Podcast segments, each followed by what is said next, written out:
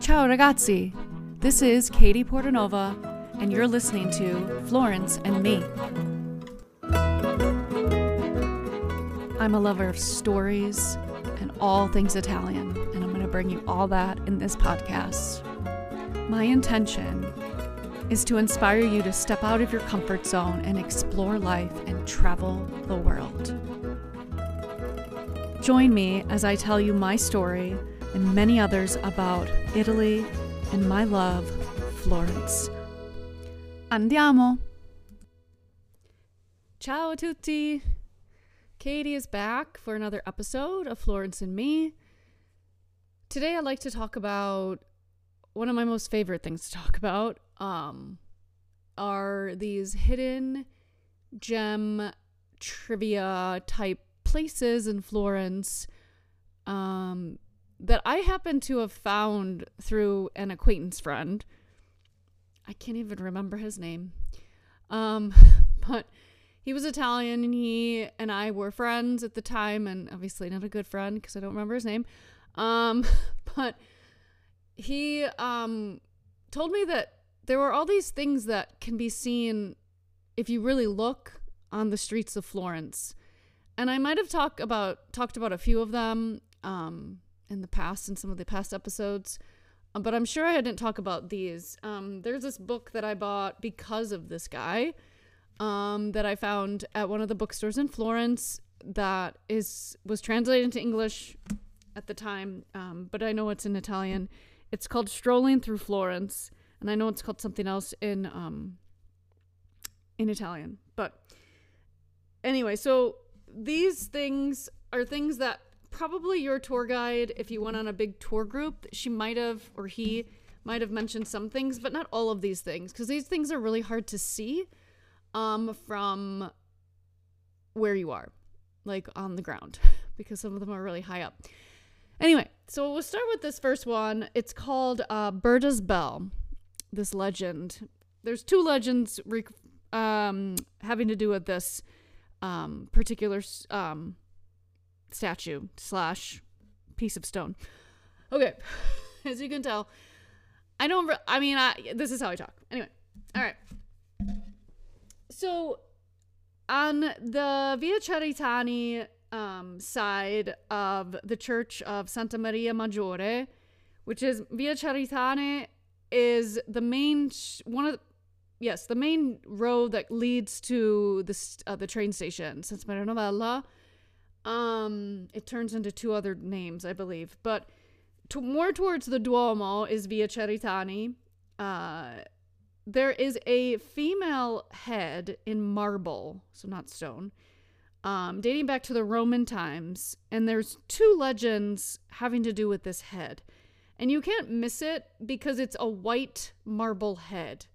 Now, looking at it close up in this book I have, it could be looked at as a woman or a man, in my opinion. Um, so Berta, they they named this this part of the legend Berta because she lived during the 13th century. She was a commoner and a fruttivendolo. So she um, sold vegetables right in front of the church. Um, she was famous and a much loved character of the area, of the quarter, of the neighborhood. Um, so she used to sell her produce right at the foot of this bell tower. So there's a tower where her head is, actually. Um, she was dedicated to the church and to her work of of this these this produce, this uh, these vegetables. She never married or had children. When she grew old, she decided to leave all her possessions to the friars at Santa Maria Maggiore, to whom she entrusted the task of casting a bell for the bell tower. Apparently, it didn't have a bell.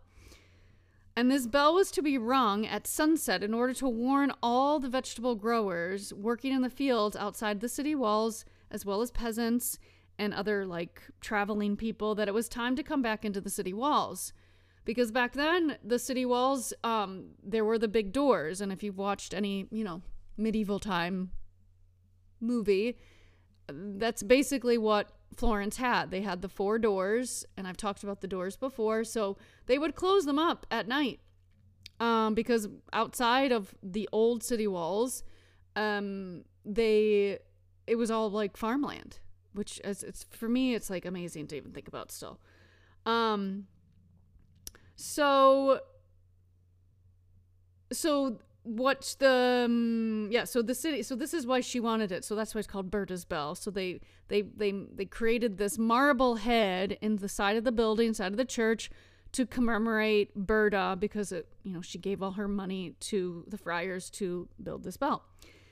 And so yeah so this was like a sign of gratitude for the townsfolk of the of this of this neighborhood to give um, in memory of Berta. Um, the other legend is is said the priest who turned to stone. So the same head is another legend. So there's this um, this professor, this scholar called Cecco d'Ascoli, and he was um, he he studied a wide range of disciplines like astrology, astronomy, and alchemy a scientist and contemporary writer of Dante Alighieri, who he whom he was harshly critical of Dante Alighieri, and he was also a professor at the University of Bologna. And in 1327, he was accused of witchcraft and condemned to death.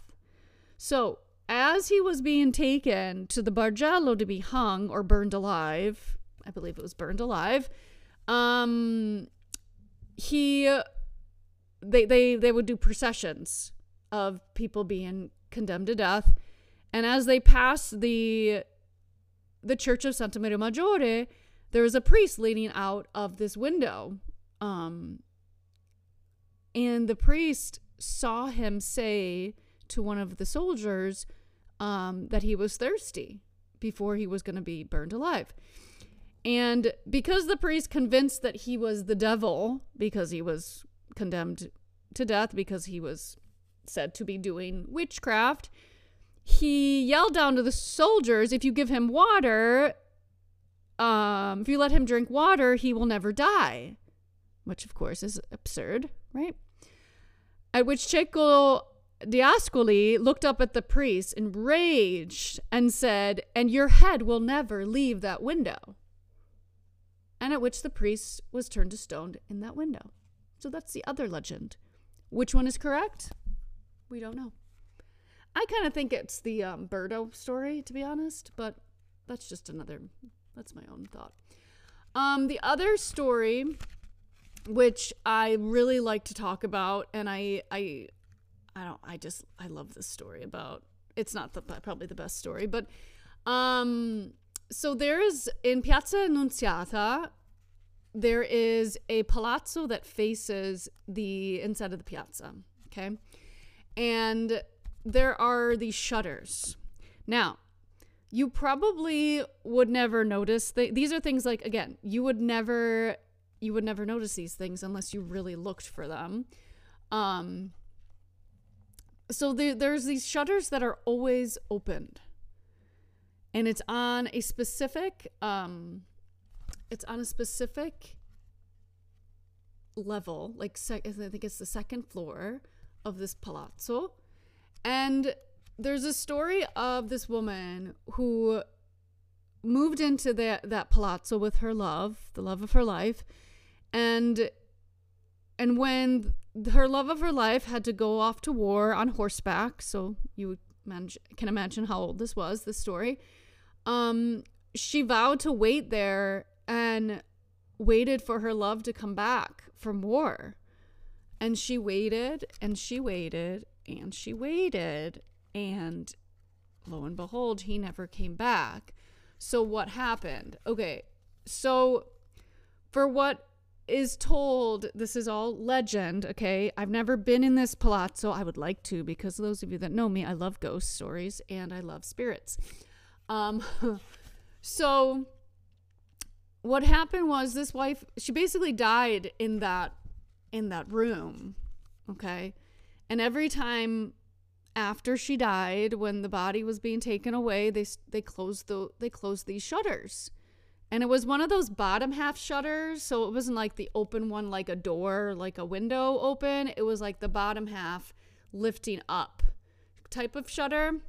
Um, they closed them and crazy things started ha- happening. So books were flying off shelves, furniture was jumping, the lamps were turning on and off, pictures dropping off walls, everything moving.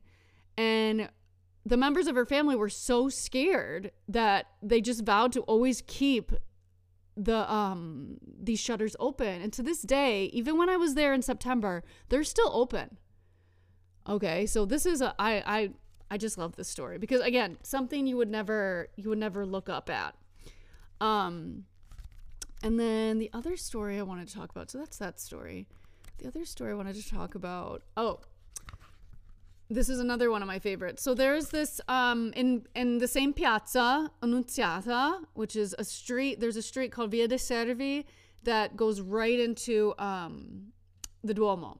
Like you look up and there's the Duomo. Um there used to be this orphanage there, the Spedale degli, degli Innocenti.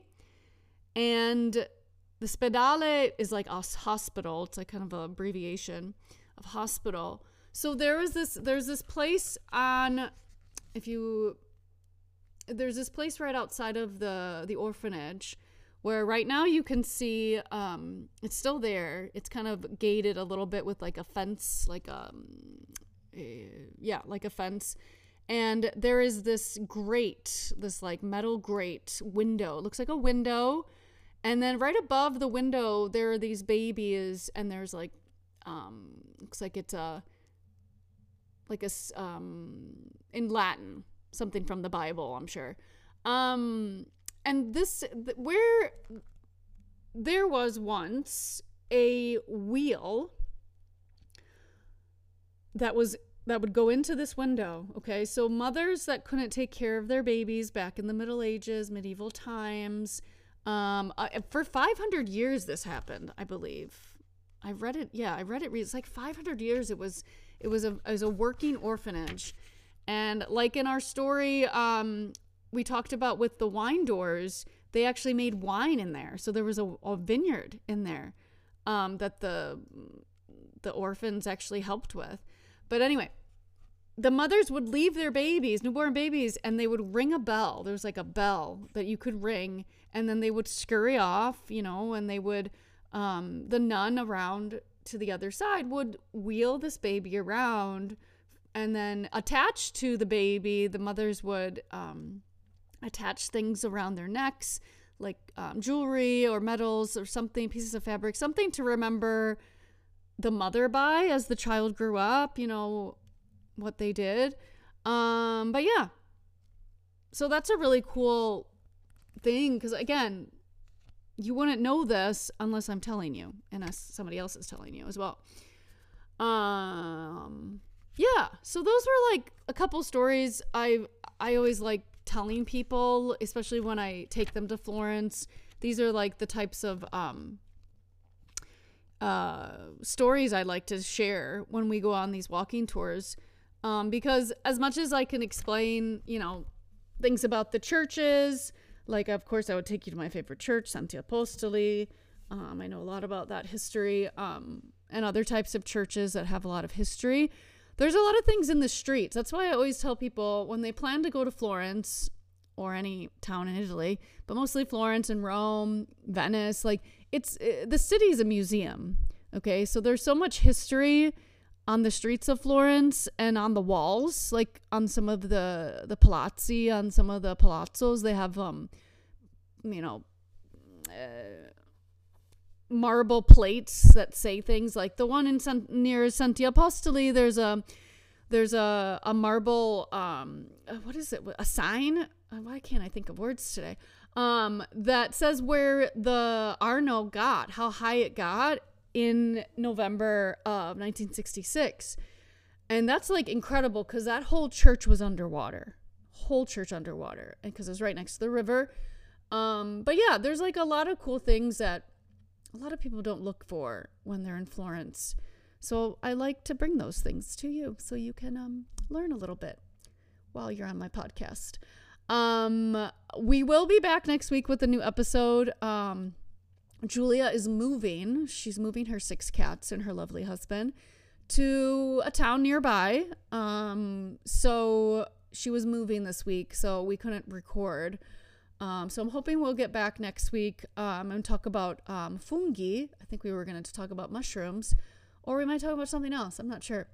But um, I hope you're enjoying all those episodes. I'm having really a lot of fun, like reminiscing about um, Italian dishes and other things about Italy um, with Julia, and um, and I hope it's beneficial. And please let me know.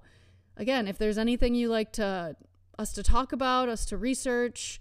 Um, I plan on bringing some other episodes out, maybe um, with other types of cool history bits, because I love history and I love everything um, there is about um, Florence. So I hope to bring some more episodes with you, for you, um, to you in the coming weeks. Um, but yeah, eh, please um, leave me a message on that SpeakPipe, that little voice message. Um, I will add that to the notes. And I'll see you next time on the podcast. A presto. Allora, buonasera. Buongiorno. Buonanotte, wherever you are. And have a lovely day. Ciao, ciao. Ciao, ciao, ciao. I am beyond grateful for you listening to my podcast right now. I am so excited to share my journey of living abroad and all my stories of Florence and Italy and all the places in between that I've visited. If this has reached you in any way and you would like to continue, please subscribe now. Also, go check out my website, trulyitaly.tours, for all my travel experiences.